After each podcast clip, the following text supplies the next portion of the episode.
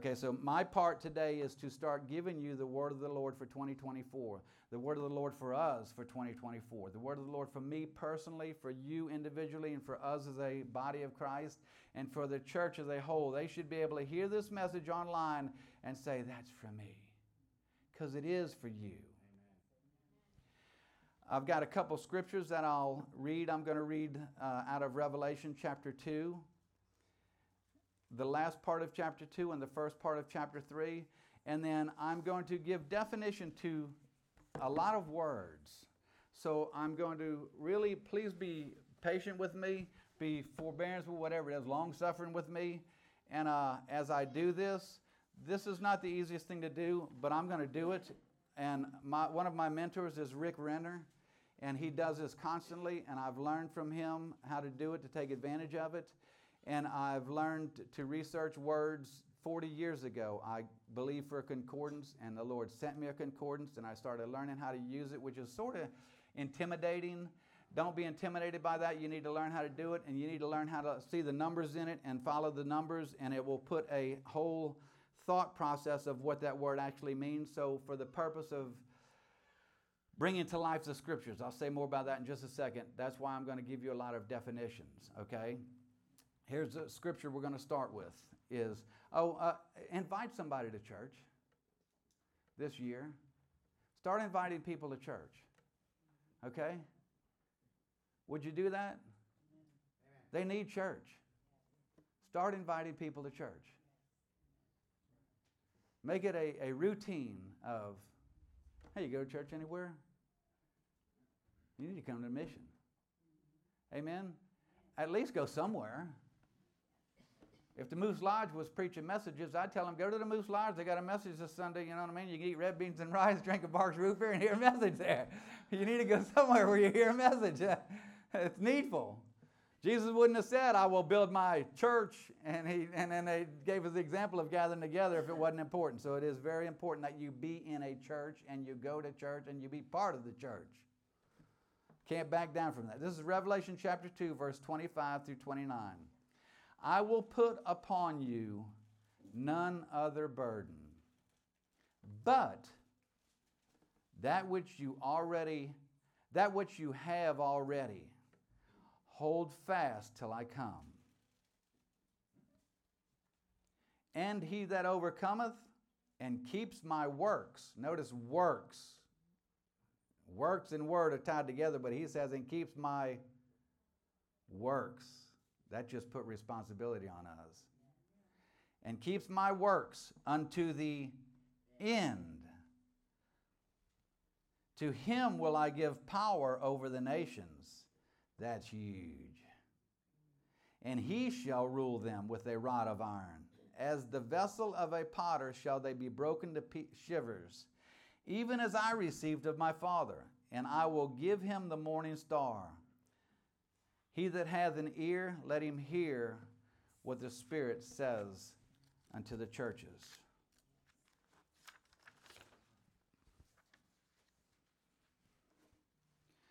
This is to me personally this word. It was several months ago. I knew that this was coming. I when Andrew and I meet and Joe, we talk about things and I brought up we need to do the word of the Lord. We need to be ready. We need to start thinking about it. You need to start praying about it.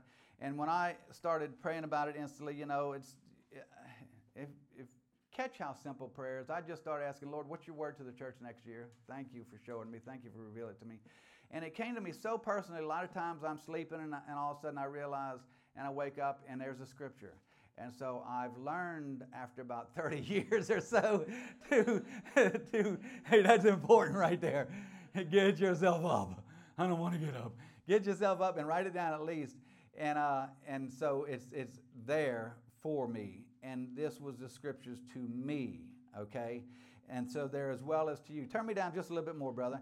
And it can be applied to the corporate church as a whole. Perfect if you know the scripture, then you see that we're in the last days. It's, it's really not too hard to tell that we're, even though everybody said, Jesus is coming, Jesus is coming, Jesus, in their generation, we're saying it because we really believe it and we should really believe it. But uh, it's sort of like paying attention to the weather. You sit outside in January and the wind starts blowing and the clouds start looking dark, you think there's a cold front coming. Yeah. It's just that simple. We have media that covers the whole world, and we can see the whole world's in trouble. So if we can't say, the end is coming, that we're not looking. And Jesus said, You bunch of, he told it to the bunch of preachers, you bunch of goofballs. You can tell the weather, but you can't even tell what's going on. You know what I mean? Okay? That's basically what he says, Mississippi Talk. For, okay, we need to be watching and we realize things are coming down the line that shows we're, we're there, we're near the end. Okay, so it's very important that we pay attention to it. And if you're going through anything like me, or probably most of us, you're striving to stand and stay holy. And you're trying to be thoughtful of how close we are to the end. And you're trying to be thoughtful of how close we are to the Lord's rapture of those who are really vibrant, active members of His church. I hope you caught that because He's rapturing those who are really vibrant, active members of His church, is what I understand, okay? So I'm going to take time to give definition to the words that Jesus Himself chose. He chose His words specifically. And when he chooses words, we should be able to get everything we can out of each individual word because he means something from it. Okay? So I'm going to take you and I'm going to give you definition in these scriptures. And the reason I'm doing that is to bring the scriptures alive to us, to make them bloom right here in front of us. Okay? To make them more meaningful, to make them, uh, to raise our awareness to a height that it probably needs to stay at until we either pass away or till Jesus actually comes. Hallelujah. Okay? I have a friend that he all the time is calling me and saying, I'm just checking to see if you're here. Because we're there. And I'm surprised he didn't come yesterday. And I'm concerned if you're not here. Because he, he tells me, he called me and said, I'm leaving everything to you. So I want you to have, I say the same thing. I want you to have my bank accounts, my keys in my car, my truck, all this stuff. So when the rapture happens, you're taken care of. so that's not nice, is it? So I use it all the time on friends too. Amen. and uh, we, I find myself having to force my mind to think, I need to live like Jesus is coming. Amen. I need to live like he's coming. Please, Lord, please, please, please help me be ready for you. Please help me be clean. Please help me be holy. I don't know about you, but it's a continual pressurized situation sort of to make yourself stay in line. The world offers everything right now, and they say nothing bad about any of it. And you, we have to guard our minds. Prayer this morning was wonderful. You should have been here what went on in prayer this morning. Oh my goodness. It was wonderful. Okay, so we need to stay with our mind focused on and aware of Him coming either till we pass away or He catches us away. And He said this He said this in the scripture I will put upon you none other burden. The word put is the word balo, it means throw and it comes partially from the word diabolo, where we hear of the devil, okay? Because what it means is the devil throws and throws and throws. And here's the definition of balo it means to throw more or less violent or intense, to cast, to put, to thrust. So when the devil does this to us, he throws thoughts at us, he throws thoughts at us, and he's trying to penetrate our soul the guard we have around it with God's word, the guards we guard we have around it of I need to live right, I need to do right, I shouldn't do that, I shouldn't look at that, I shouldn't. Okay, and he's trying to penetrate that. So if he can get a penetration through our soul, then he gets an in route, and what we give our attention to, our desires will follow. Okay, so Jesus is saying this. He's saying, I will put upon you none other burden. So Jesus is saying, I'm not going to throw at you more than you can handle. I'm not going to violently and intensely pressure you and cast on you and put on you and thrust on you no other burden. The word burden is baros in the Greek, and it means weight or burdensome. So thank you, Lord, that Jesus doesn't weigh us down in a way that we can't handle it. He doesn't put on us more than we can handle. Okay? We will put on ourselves more than we can handle. There's even a scripture that bears witness with what I'm saying. It says, The Lord won't put upon you more than you can handle, with it. He'll provide a way of escape. Okay, but we'll put on us more than we can handle. We'll take more than we can do, and we'll cross the line. He won't let us cross the line. We let ourselves cross the line. So He puts these signals in us not to do that. Okay, so He puts no other burden upon us than what, we what we already have. And then He says, That which you have.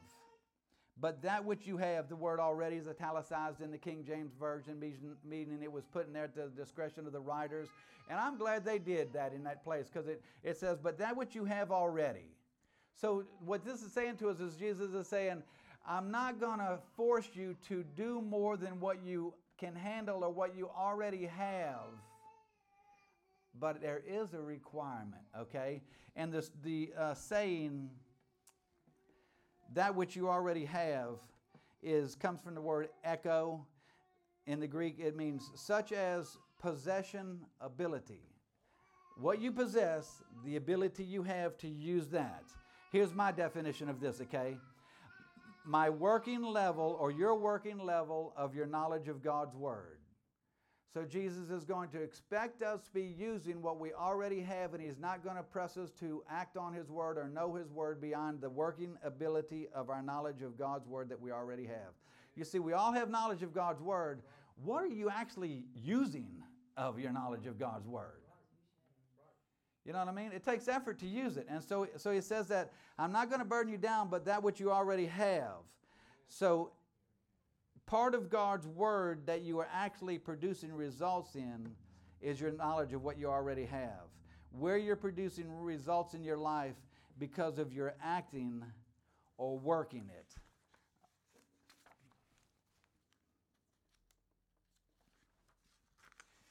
It's like a boss on a job site. He only gives responsibilities to the employees that can handle it. Okay? So the problem is when you have employees who can actually handle something, but they refuse to. So there's no more money going to come to them, no more authority going to come to them, because they're only worth whatever they're willing to handle. And they, they may be able to handle driving nails, they may be able to handle cutting a board, they may be able to handle putting screws in something, but they can't handle reading plans. They can't handle measuring, they can't handle cutting. So, guess what? They're stuck where they are till they're willing to use everything they know already. And then it's like I'm in ministry, so I see these other ministers minister. Like my example is with Brother Jimmy. I watched how he ministered and I thought, okay, I've got to learn how to minister what he's teaching right now and learn to do it as good as he does it, if not better. And so Jesus is expecting what we already have for us to learn how to use what we have, but at the same time, us be looking at where we can do better with more that's out there. And then when we're able to do better with more, then He's going to what? He's going to give us more. But He's not going to put us anything that we're not willing to do, even though we're exposed to it. I use construction because I work construction. I sat on many job sites and I'd watch the guy who was in charge of it and he's framing the roof and he'd sit there just like this. And I would go out there and stand behind him and think, he's trying to figure out how that roof pitch is going to work. And then I'd go watch him and he'd put it down and, zzz, zzz, zzz, and he'd throw a board up to him and it'd fit. And I thought, how did he make five cuts on one board and it fits in there? You see, I couldn't handle it at that time. He couldn't have said, "Here's a saw, here's the th- here's the plans, here's a square, here's a," and me do it. I could develop myself to that place. Or do you get what I'm saying? Okay? So we're headed in a direction that Jesus wants us to improve. And then Jesus used the words, hold fast. I, put, I will put upon you none other burden, but that which you have already. Hold fast till I come. Hold fast is krateo in the Greek, and it means to use strength. That is to seize, retain, hold, hold fast, obtain, retain, or take. So, where we're headed is going to take all our strength to hang on to what we already know. I found myself, I've been saved 40 something years, and I find myself in the position of, Am I even saved, Lord? I'm being tempted with this and I'm actually thinking about it. I need your help, Lord. Please help me. Please help me. I want to make it, Lord. I don't want to mess up. And so this is saying it's going to take all our strength. Jesus is saying you're going to have to use your strength. You're going to have to seize and you're going to have to retain and you're going to have to hold fast and you're going to have to obtain and you're going to have to take what you already have and keep it right there close to you. And he says till, the word till comes before the word H-O-O, who. It means when, to, whither, at which place, there, is, there, that is where. And it says till I, the word I is a long word, it's a cre, a crease and it means until or up to, till even unto, or until while. And he says, till I come. The word come is a little tiny Greek word, an, an, and it means whatsoever, whomsoever, where, in so whatever, what things soever, as many as, where, with, so whatever. A lot of words there, isn't it? We can't get lost in them because I'm going to bring it all together to, for us in a second, all right? Here's my interpretation of hold fast till. Just this little part, okay? You use all your strength and you do whatever it takes. You do it as long as it takes. You wait however long it is, doing what things soever you're supposed to do till I come. And I could add, till you pass away if he doesn't come. He don't care how old you are. What he's concerned about is what he's assigned us to do. Then he says, He that overcomes, and he that overcometh and keep my works unto the end, to him will I give power over the nations, and he shall rule them with a rod of iron. As the vessels of a potter shall they be broken to shivers, even as I received of my Father. He that overcometh is Nikeo, and it means conquer, prevail, get to victory. So if you're going to conquer something, there's something that has to be conquered. So it's not easy to conquer. If you're going to prevail, that means there's something that's coming against you trying to keep you from prevailing. If you're going to get to victory, there's a battle that you're going to fight that you're going to have to be victorious over. Okay, I say it often just because you get a victory, get ready because you're going into another battle of something else, and thank God we get revealed to us. Okay, when these things were revealed to me, these scriptures, I realized I have to conquer these things. I have to get, I have to prevail over these things. I have to get the victory over these things and keep the victory. Amen. Amen? Amen. So he says, eh, uh, he that overcomes, he that conquers, he that prevails, he that gets the victories, and keeps, tereo is the Greek word, and keepeth is, is the meaning of it is to guard from loss or injury. Wow, so our knowledge of God's Word, where we were as a Christian once, where we are as a Christian now, have we guarded from loss or injury what we've learned? Listen to this to guard from loss or injury properly by keeping the eye upon. I have to watch myself.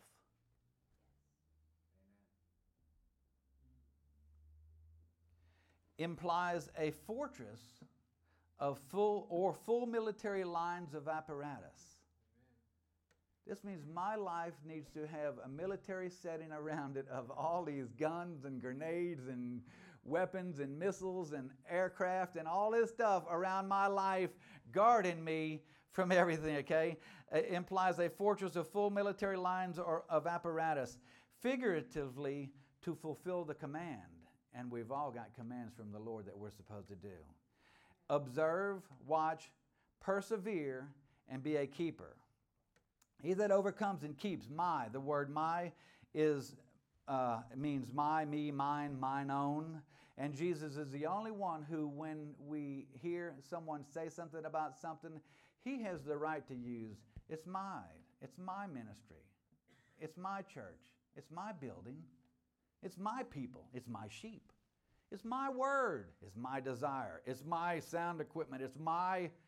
He's the only one who's. It's, I'm the one who did that. Amen. And when he says those things, we say, Sir, yes, sir. Sir, yes, sir. Amen. We just get to join in on His work, His will. We should push everything towards Him except our reason of failure or neglect.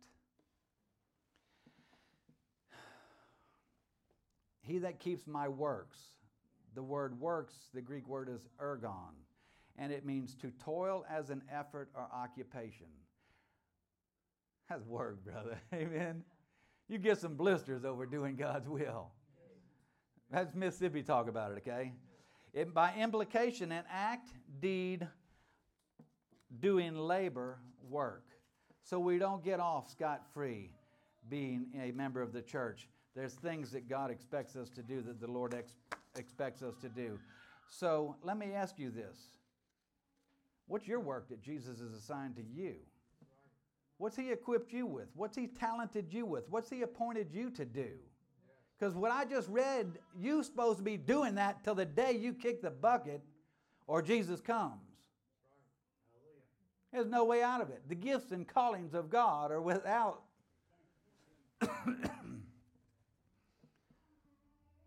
And as far as Jesus is concerned, he wants us busy. Now, I realize that we have our lives that we live. I was doing something yesterday. I was studying yesterday. Joel called me, Hey, what you doing? My friends call me, and they know when they catch me at home. So I'm saying, I know you're studying. Meaning, I don't want you around me. you know what I mean? So, but my son called and I said, I'll be free a little later. And I studied and studied, and I've been studying for days. And then I, was studying, and all of a sudden bubbled up in my heart, You're okay. You can do something. So I got up and waxed the boat. And it set my mind free from all the tension of, I'm going to be standing before people talking about God's word for 2024. And I've got to be right. I can't be a bozo. I can't miss it. I can't not say what you've asked me to say. And all of a sudden, in my heart is, You're okay right now. Get up. And I went and did something that just took all my attention off the pressure of me. So I'm saying this to you. The calling, the gift, the talent, whatever God has given you, realize that it shouldn't dominate us to the place where we feel like we're worthless to Him when we take times to let ourselves be. Amen?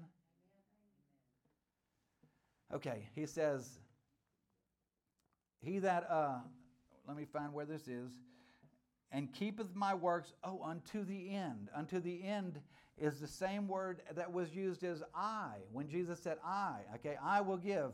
It's a, cre- a acrease, up until, up to, till even, unto or unto while. Isn't that amazing? The same two words, one of them's I and one of them is unto. And then the next word, unto the end. Telos is the Greek word, and it, it means properly the point aimed at as a limit. So there's a place where this is going to end. Yeah. I like how it says, until time is fulfilled. We're getting there. It's being filled up. And it's so close to overflowing. Is what I think, okay? It says, to properly to the point aimed at as a limit. That is, by implication, the conclusion of an act or state or termination. So Jesus is saying, it, to me, it's this until I die, Paul, Paul, until you die, you keep doing what I've asked you to do, or till I come back. No matter what happens in the earth, you keep doing what you know to do. See, like I used to think, oh, I'm called to be a missionary. I'm called to be a missionary. I want to go. I want to go. I want to go. And the Lord allowed me many times to go on different mission trips, but they were all part time. And then I realized I don't have the character and I don't have the, uh, what I said to you earlier. He couldn't trust me being a full time missionary because I didn't have that. He, that wasn't his calling for my life. But his calling was to go help at times and do that. So you know what I've never have lost is that zeal to go at times and do that. And over the last years when we haven't gone, my prayer has been, okay, Lord, open the door for me. And I'll go. If you open it, I'll step through. I won't break the door down to do something though. And I could have broke the door down and done something. And I'm glad I didn't. Thank you, Lord. So he says, You keep doing what the Lord's called you until the termination, the actor stay determination to the end. And he said, To him I will give power. Exousia is the Greek word. And it means power, authority. I like that. Authority, right, liberty, jurisdiction, and strength. And here's my interpretation. Okay, this is my interpretation. You can take it, you can get mad and say, How dare he do that? This is me doing this. It's not you doing it. So just receive it, okay? I'm not adding to, as far as I know, or taking away from the scriptures, but I'm giving you my interpretation, my understanding of what the scripture I just gave definition to a lot of the words means, okay? Here it is I'm not going to throw at you, put or thrust upon you more weight or burdens, but what you already have in your possession and ability. Your working level knowledge of my assigned will and word, where you're actually producing results in your life by doing my will and acting on my word by working it, hold fast to that. I'm going to t- it's going to take all your strength to do, it's going to take all your strength for you to do whatever it takes. That is, you're going to have to seize, use, retain, and obtain however long it takes, doing exactly what you're supposed to do until I come. He that prevails and conquers until he gets the victory you're the one who's going to have to guard from loss or injury by keeping your eye upon what I've asked you to do. You're going to have to make yourself like a fortress, a full military defense. Observe, watch, persevere, and keep my work, the toil, the effort, the gift or occupation, doing the labor I've called you to.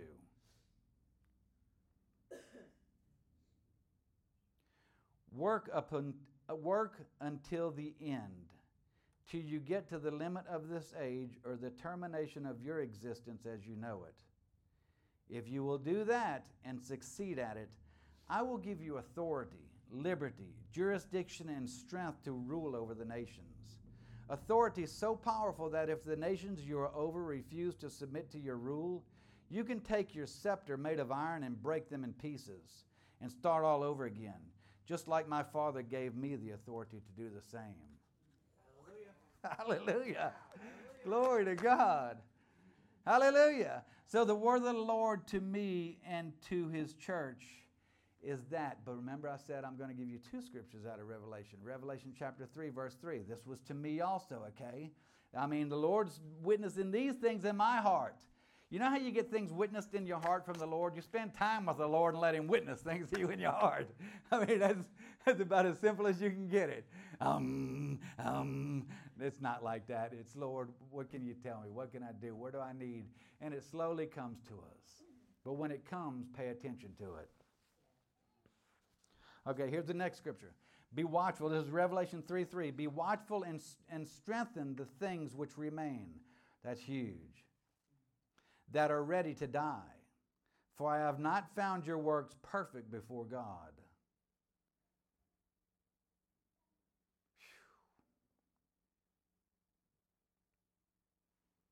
Remember, therefore, how you have received and heard, and hold fast and repent. If therefore you shall not watch, I will come as a thief. I will come on you as a thief and you shall not know what hour I will come upon you. Here's the meanings of some words in here. Be, genomei, genomei. Be, it actually means come to pass, be made, be done, be fulfilled. That's a lot stronger than just reading the word be, okay? It's actually saying this is going to come, this has to come to pass in your life. You have to make this happen. You have to be done with other things. You must make this be fulfilled. What? What has to be fulfilled? That you be watchful. The Greek word is gregoreuo, and it means to keep watch. That is, watch, literally or figuratively, be vigilant, awake, and watchful. And then he says, be watchful and strengthen the things which remain. Strengthen is sterizo. It means to set fast. That is literally to turn resolutely in a certain direction or to confirm, fix, establish, steadfastly set and strengthen. Establish. Establish what? Fix myself on what? Resolutely look in what direction? To confirm what? The things which remain. I don't know about you, but there's things in the Word of God that seem to just wash away. It's uh, Hebrews says it. I don't know if I've got the scripture in here. It says we need to be really careful because we let things slip. We may have walked in this one time, and now we're not walking in it, so we let it slip. Okay. So the things which remain is the word loipoi, and it means the remnant, the residue which remains. So he's saying there's just a residue of what you had in your life. You've been through all these church services, you've been through all these different things, all these trips, all these here, all these preachers, all these meetings, and all there is is a residue, a remnant that remains. And then the next verse says that are ready to die, apothnesko, to die off, dying, be slain, be at the point of death, perish, lie a dying. I mean, this is to me. I want the Lord to awake me. And so I get these scriptures and I realize I've got to tighten up. So this is the word of the Lord to you. You've got to tighten up. And this is the word of the Lord to you, the church as a whole. You've got to change your direction and, and put your sight on the things that the Lord has for you and expects out of you and start doing. It's dying off. The world is set up to make sure it dies off out of us.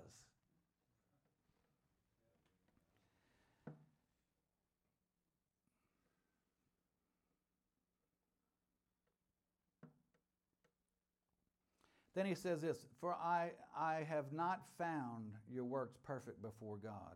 This word found is, is heurisco, and we get the word from it eureka, which is a great word. It means, I, I used to say it a lot, eureka. In other words, all of a sudden, hey, I found it. You know, it's like the guy who's uh, looking for a good job, and he gets a job that pays him $137 an hour. Eureka! You know what I mean? Or you're in, you're in the creek and you're panning for gold, and you're looking, you're looking, you're looking, all of a sudden, Eureka! Amen. okay, that's what this is saying, and Jesus is saying, I have not found a eureka moment in your life. He wants to look at us and say, Eureka. But he says, I have not found. This is, this is what it means to say, as to say, what a great surprise to find. And he says, I have not found your works, ergon, toil as an effort or occupation. Remember, we've already heard this. By implication, an act, deed, doing labor, or work. So he's saying, I'm looking for that eureka moment in your life where I find you doing what I've asked you to do. It's dying off. You've let it slip. If there's one thing you do, get your attention, get your eyes on what I've asked you to do, and get doing it. It's going to be hard, it's not going to be easy. Grab hold to it and hold on. Amen. Amen. I have not found your work perfect. Pleruo is the Greek word, and it means literally to cram. In other words, he haven't found us cramming ourselves, cramming ourselves, cramming ourselves with his his will, His word, His purpose, His desire. Okay, literally cram, satisfy, execute an office, complete, end, expire, fill up, fully, fully preach, perfect supply. And then he says, remember. Mane mu yoo is, is remember, and it means be mindful, take mention of, to exercise your memory, that is, recollect or re collect, also to rehearse. So we should make ourselves remember what the Lord asked us to do. We should make ourselves remember the talents He's given us. We should make ourselves know where we're supposed to act on His word, whether it's repentance, whether it's forgiveness, whether it's become the boss of the company, whether it's time in prayer, whatever it is. You know the things that you need to do. You know the things that are on your life. And we're at the end. And he's saying, remember, make your mind be full of these things. I find my I, I found myself having to pull out CDs, having to pull out uh, teachings, having to read devotionals, having to make myself re remember, recollect my walk with the Lord, my thoughts of what He's asked me to do, my place in His kingdom, in His government, in His church, in my personal life. And He says, Remember how, pas, in what way is what it means. Sometimes the question is indirect, and this is what it says in the Greek. Okay, sometimes the question is indirect, as an exclamation. How much? Remember how much? Remember how much? By what manner or means? If you started running through the files of your mind, like I was in David Hogan's services, and it just etched in my spirit memories of authoritative ministry. And it revolutionized my life of I can walk in I can walk in that authority too. like he walks in, I don't I don't do it as much as I used to in front of y'all, but if I get somewhere else, I get in front of people and say, I don't care what the devil thinks about it. He can't hold you where he thinks he can, and he's not going to hold me where he thinks. Okay? That's recollect these things. Don't, don't let us lose what we've got and remember how you got it. You're getting something right now from me standing in front of you. Okay? You've given out before too. And he says, don't, don't, don't forget that. Don't, don't, uh, as an exclamation, remember how much and by what manner you, and the next word is received, how you received. And that's lambano, to take, violent, or seize, or remove, accept, take, have, catch, which was used before. How you received what you heard. The word heard is aku, and it means to hear in various sen- senses. You know, you can hear with your eyes, and you'll hear people say, did you hear what I'm saying? Did you, did, did you see what I said? You hear with your feelings? Did you catch what? Okay. So it says in various senses, heard in various senses, you give audience, it comes to your ears, be noised, be reported, be understood, and that hold fast. This hold fast is not the same word or meaning as hold fast in Revelation 2:25 where it says hold fast krateo it means to use your strength that is to seize or retain hold hold fast obtain retake. This hold fast is uh, the same as Revelation 2:26 that says and keepeth terio it means to guard from loss. Hold fast to guard from loss or injury properly by keeping your eye upon, and, it implies a fortress of full military lines or of apparatus, figuratively to fulfill the command observe, watch, preserve, and keep. So Jesus is saying, Remember therefore how you have received and heard, and hold fast. Set a defense around you. The devil is going to try and take it from you. Your friends are going to try and take it from you. People who don't know the word and don't know uncompromised are going to try and get you to compromise. Don't do it. Protect yourself from that. And then he says, repent, metanoeo. It means just think differently. Or afterwards, that is, reconsider. And here's what it says in here morally to feel compunction. The word compunction means a feeling of guilt or moral scruple that presents or follows the doing of something bad. So, right now, while I'm saying these to you, I know the Holy Spirit. I know He's been pointing out areas in your life, and you've been having check, I need to redo that, check, I need to do, check, I need to do that. He's so good at that, you know what I mean? And He's such a gentleman. He's just waiting for us to say, Will you help me with that? Because He is the helper of the church, not to condemn her, not to beat her up, but to strengthen her. You know, he's, he's there for us.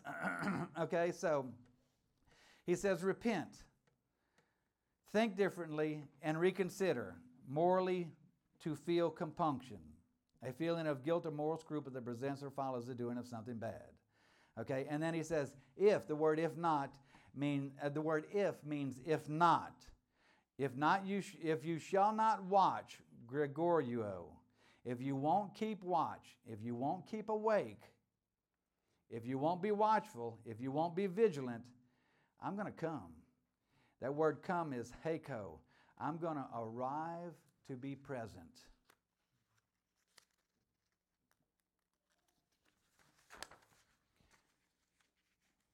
I will come, I will uh, come as a thief on you as a thief, and you shall not know. The word know is gnosko. It means you will not perceive and you will not understand. Amen. Everything I've said up until now is building up a willingness to receive the word of the Lord and a willingness to understand what part you have in walking in his will for your life. And he says, if you don't do these things, he's talking to me, okay? I'm, I'm learning these things, so I'm pointing at me, and it's pointing at you, and it's pointing at you. If not, if you don't know, you won't perceive, you won't understand what hour, the word hour is what time or what season. Now remember, I started out saying, you can look at the weather and tell when a cold front's coming. You can look at the weather and tell it's not a good day to take the boat out front. you know what I mean?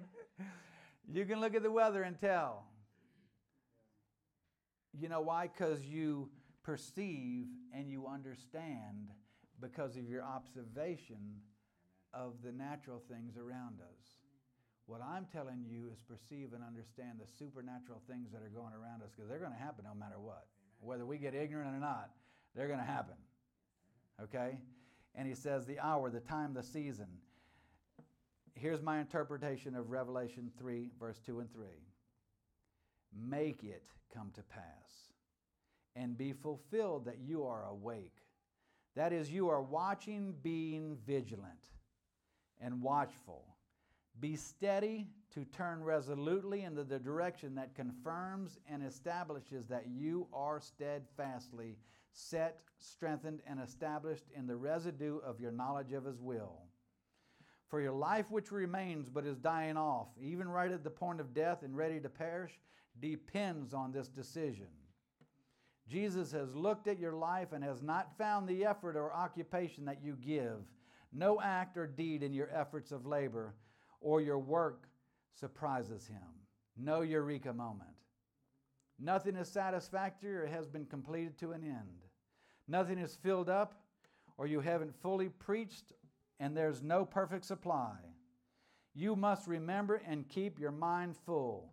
Make mention of and exercise your memory, that is, recollect and rehearse the way and how much you have received from Him, what you have grabbed hold of, what you have accepted, taken, and you have caught, what you have heard and given audience to that which has come to your ears and has been reported, guard.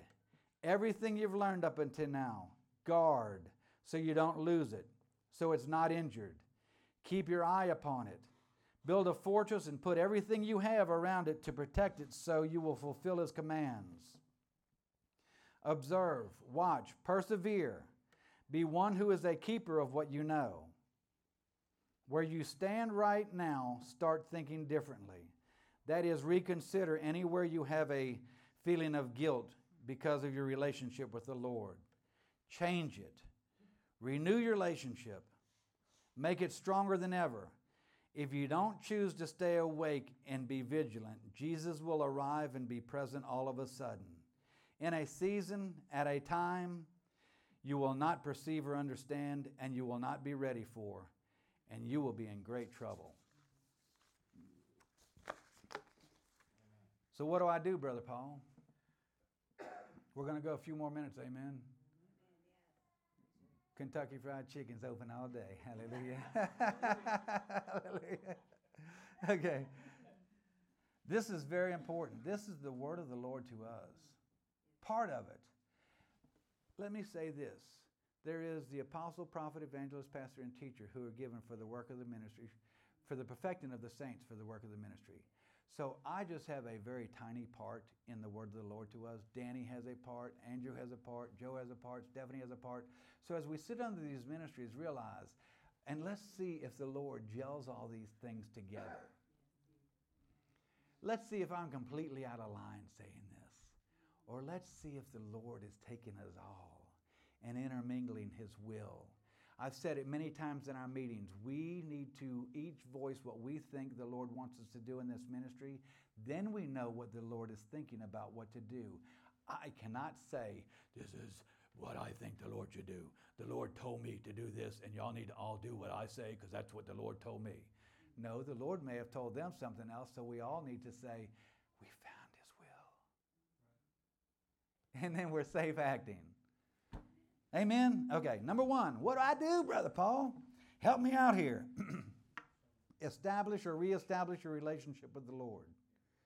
Come clean in every area possible.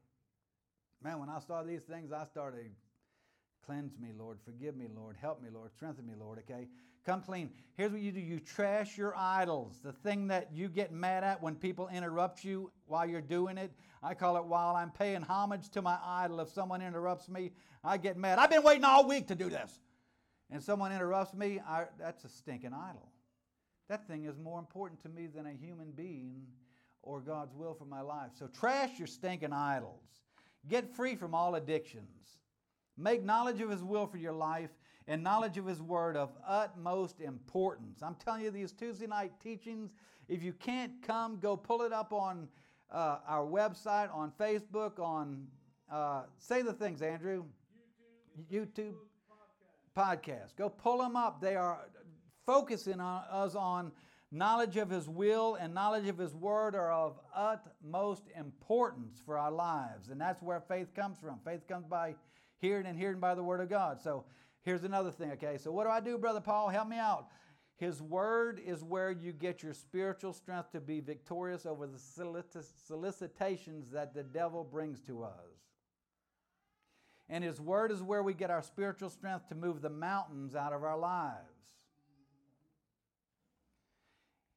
And His Word is what keeps us from, uh, uh, oh, it moves the mountains out of our lives that keep us from progressing to the place where we know where we should be in our walk with the Lord. Those mountains are set up on purpose to stop us from progressing.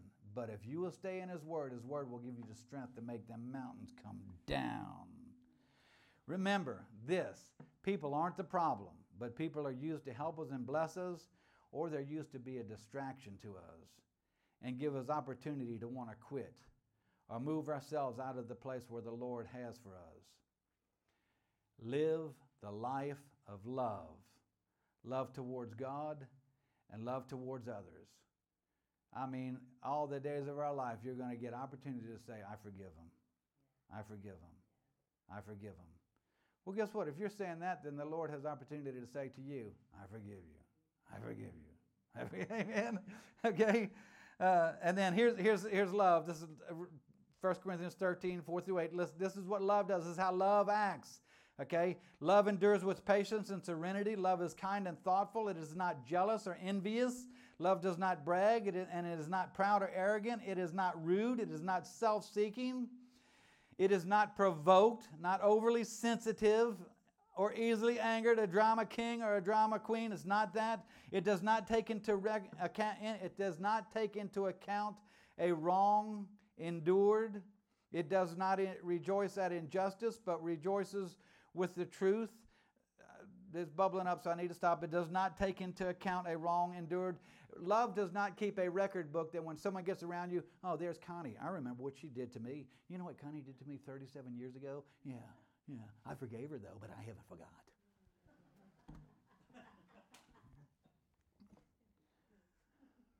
that must be huge for that to need to be said again. I know it's been huge in my life. Glory be to God. It does not take into account a your accounting book. It doesn't keep it recorded. Why is it out? Okay, okay. It does not rejoice at injustice, but rejoices when the truth, when right and truth prevail. Love bears all things, regardless of what comes. Believes all things, looking for the best in each one. Hopes all things, remaining steadfast during difficult times, endures all things without weakening. Love never fails, it never fades nor ends. Number two, what do I do, Brother Paul? Help me out here. Make forgiveness first nature. If you have anything against anyone, forgive him. Drop the issue, let it go. This is Jesus right here. This is Mark chapter 11, verse 23 to 25. If you have anything against anyone, forgive him. Drop the issue, let it go. So that your Father who is in heaven may also forgive you your transgression and wrongdoings against him and others. But if you do not forgive, neither will your Father in heaven forgive you your transgressions. The third thing, this is huge here, Kate.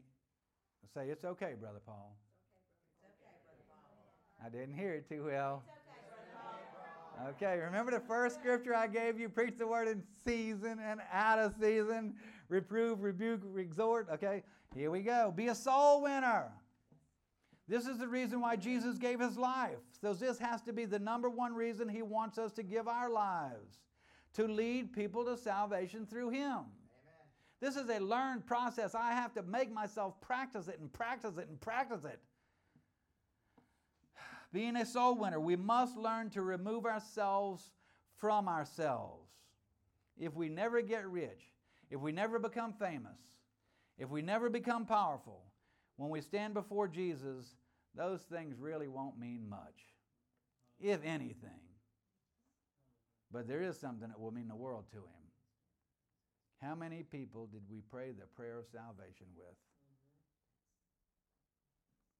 That is a very I don't use the word fear or scared or hate or all that in my language. You hardly ever will catch me saying that. Or uh, uh, I don't believe that, or whatever those sayings are that people say. But it's a very eye opening thing to think I'm going to stand before Jesus, and if I have to say, I led no one to salvation, Lord. That pushed me to learn how to lead people to salvation. How many people do we pray the prayer of salvation with? How many people did we pray the prayer of salvation with? How many people did we give scripture about what they must do to be saved? Sometimes you only have opportunity to say something that's in line with the scripture. The way I received salvation was some my dopehead friend was at my dopehead house. We were doing dopehead smoking dope marijuana, which is dope and uh, he said to me, You need to ask Jesus to help you. You know what that's in line with? Whosoever shall call upon the name of the Lord shall be saved. He probably wasn't even thinking that in a million years. But to me and the Holy Ghost, it was, you need to ask Jesus to help you. Because if I do that, I'm calling upon the Lord. And if I'm calling upon the Lord, He to save me. And He did it just out of that. Thank you, Lord.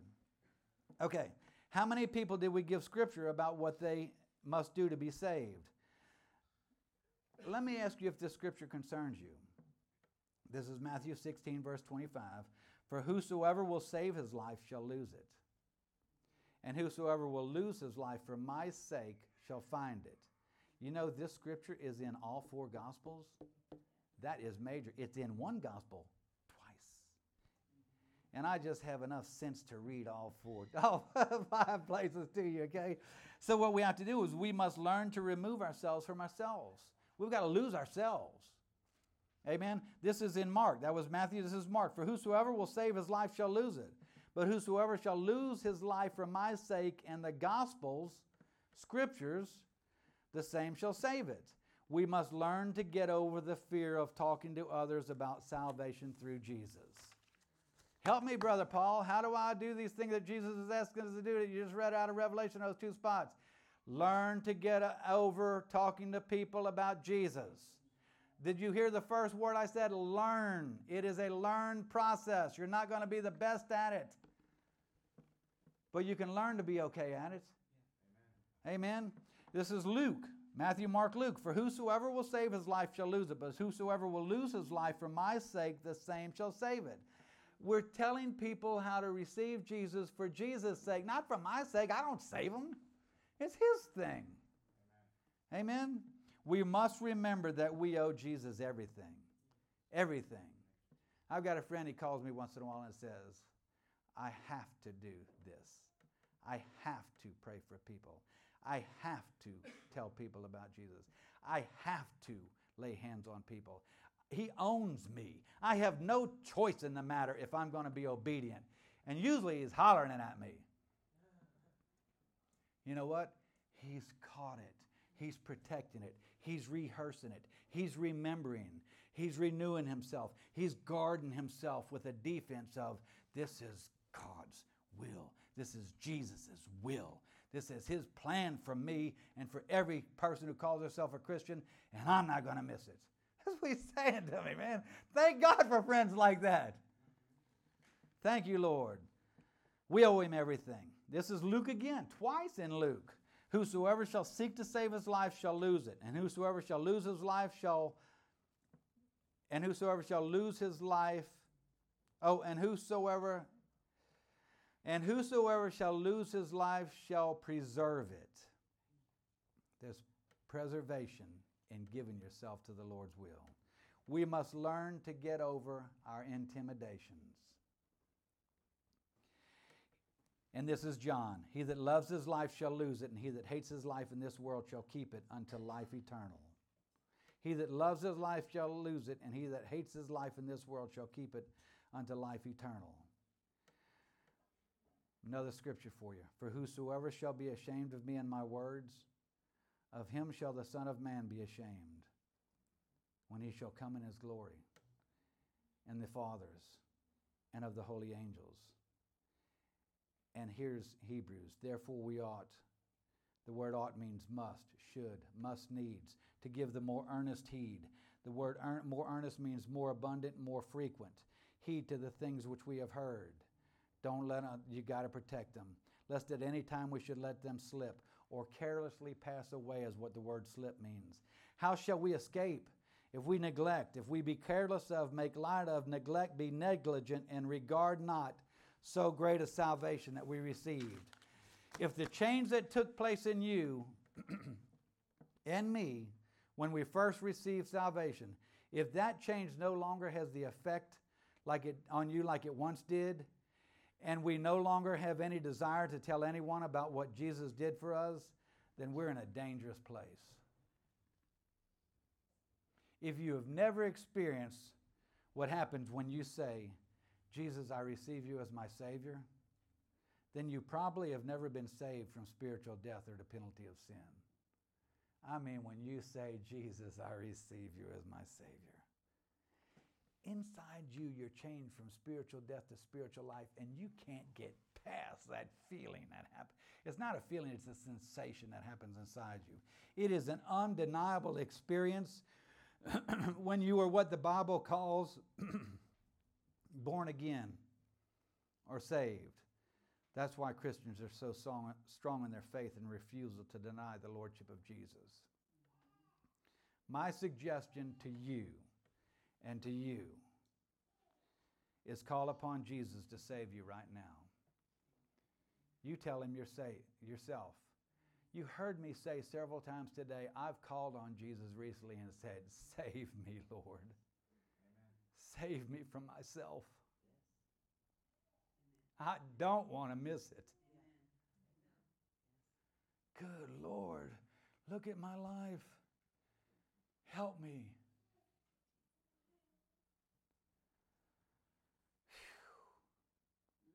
Tell him yourself.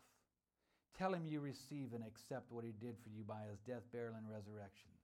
Tell him yourself that you are thankful for what he did and you receive him as your Savior.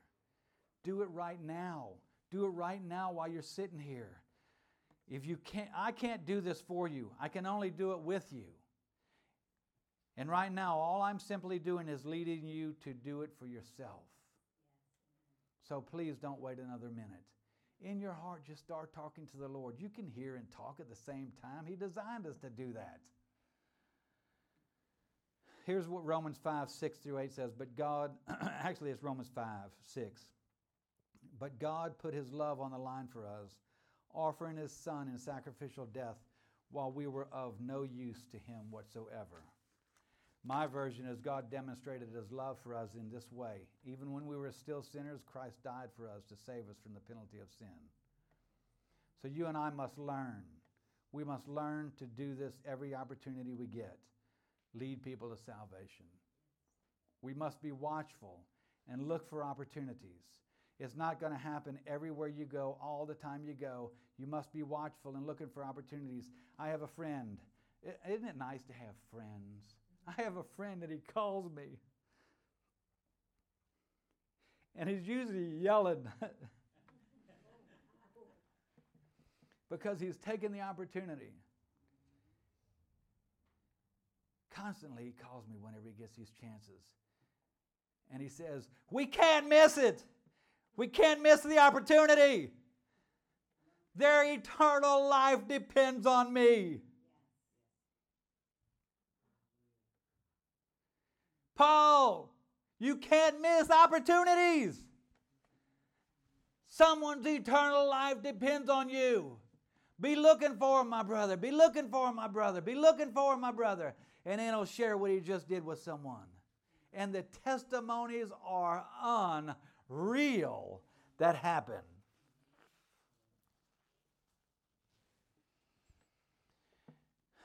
You may say, I don't know how to lead someone to salvation or pray the sinner's prayer with someone. You can at least say, Have you ever received Jesus as your Savior? Remember, I don't even speak Spanish really, but I do say, Jesus Cristo es el Señor. And they know that means, Have you received Jesus your Lord and Savior? And I look at their reaction. And if they react with, Yes, I have, then I say, ¿Dónde está iglesia? Mm. Okay, you can at least say, Have you ever received Jesus as your Savior? I'm giving you things to say, okay? Take notes. I'm giving you things to say. I'm exhorting you, okay? I'm helping you.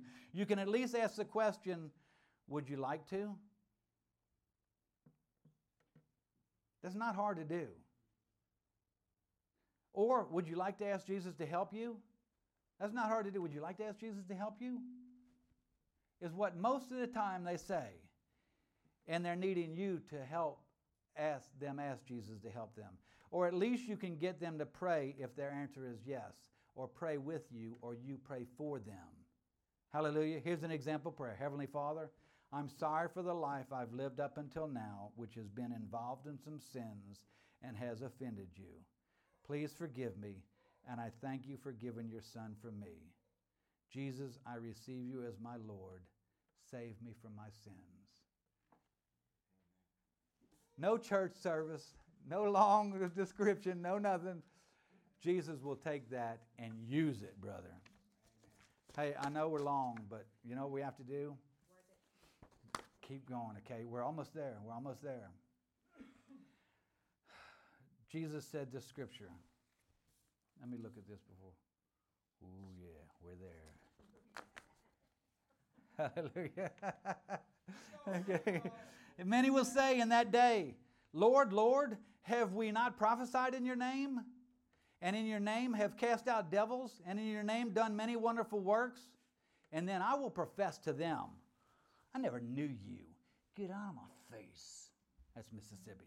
The King James is, Depart from me, you that work iniquity. That's Matthew chapter 7, verse 22 and 23. So take notice, there's something here that is missing that is of major importance.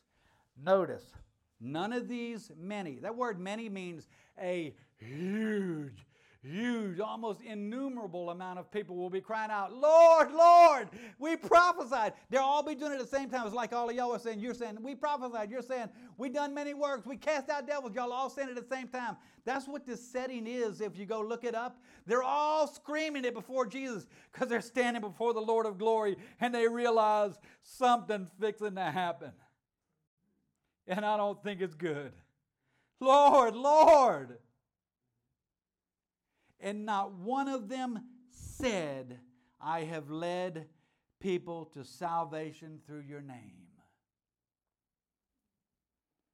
It's not recorded here that anyone was screaming out, I led one person to salvation through your name. But they're screaming out, I prophesied, I cast out devils, I did many wonderful works. So I guess one way to say is that this is a major problem. And could it be that Jesus is saying, if you prophesy in His name and don't lead people to salvation, if you cast out devils in His name and don't lead people to salvation, if you do many, many wonderful works in His name and don't lead people to salvation, to Him it's equal to iniquity. That's me saying that, but the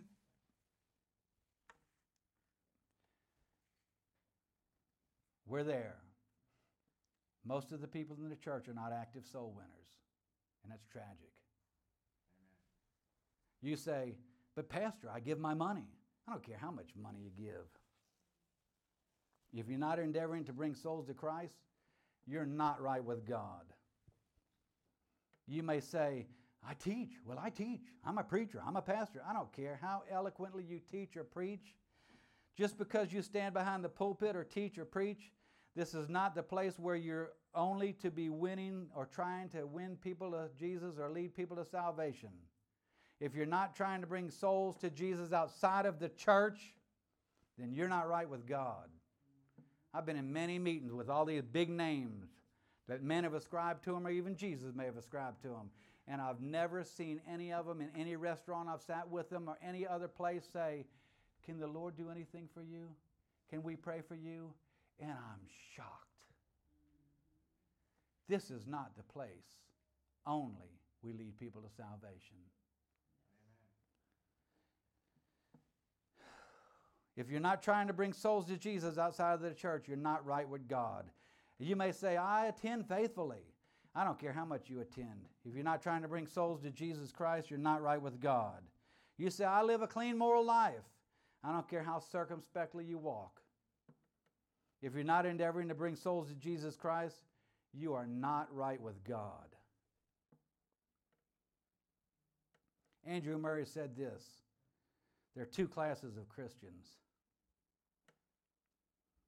soul winners and backsliders. Which one am I? Which one are you?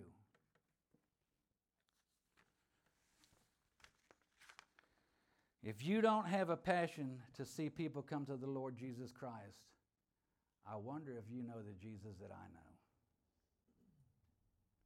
What I just said to you, I copied that. I plagiarized that. I wrote that down word, almost word for word from the person I got it from. You know who I got that from? Adrian Rogers. A love worth finding. And it spoke to me. So I've just given you my part of the word of the Lord for 2024. I ask that you bear with us. We're going to renew our vows to the Lord. That's what communion is. Andrew is going to lead us. This is like me saying to my wife, I'm so glad I married you. I recommit myself to you. I re say the vows that I said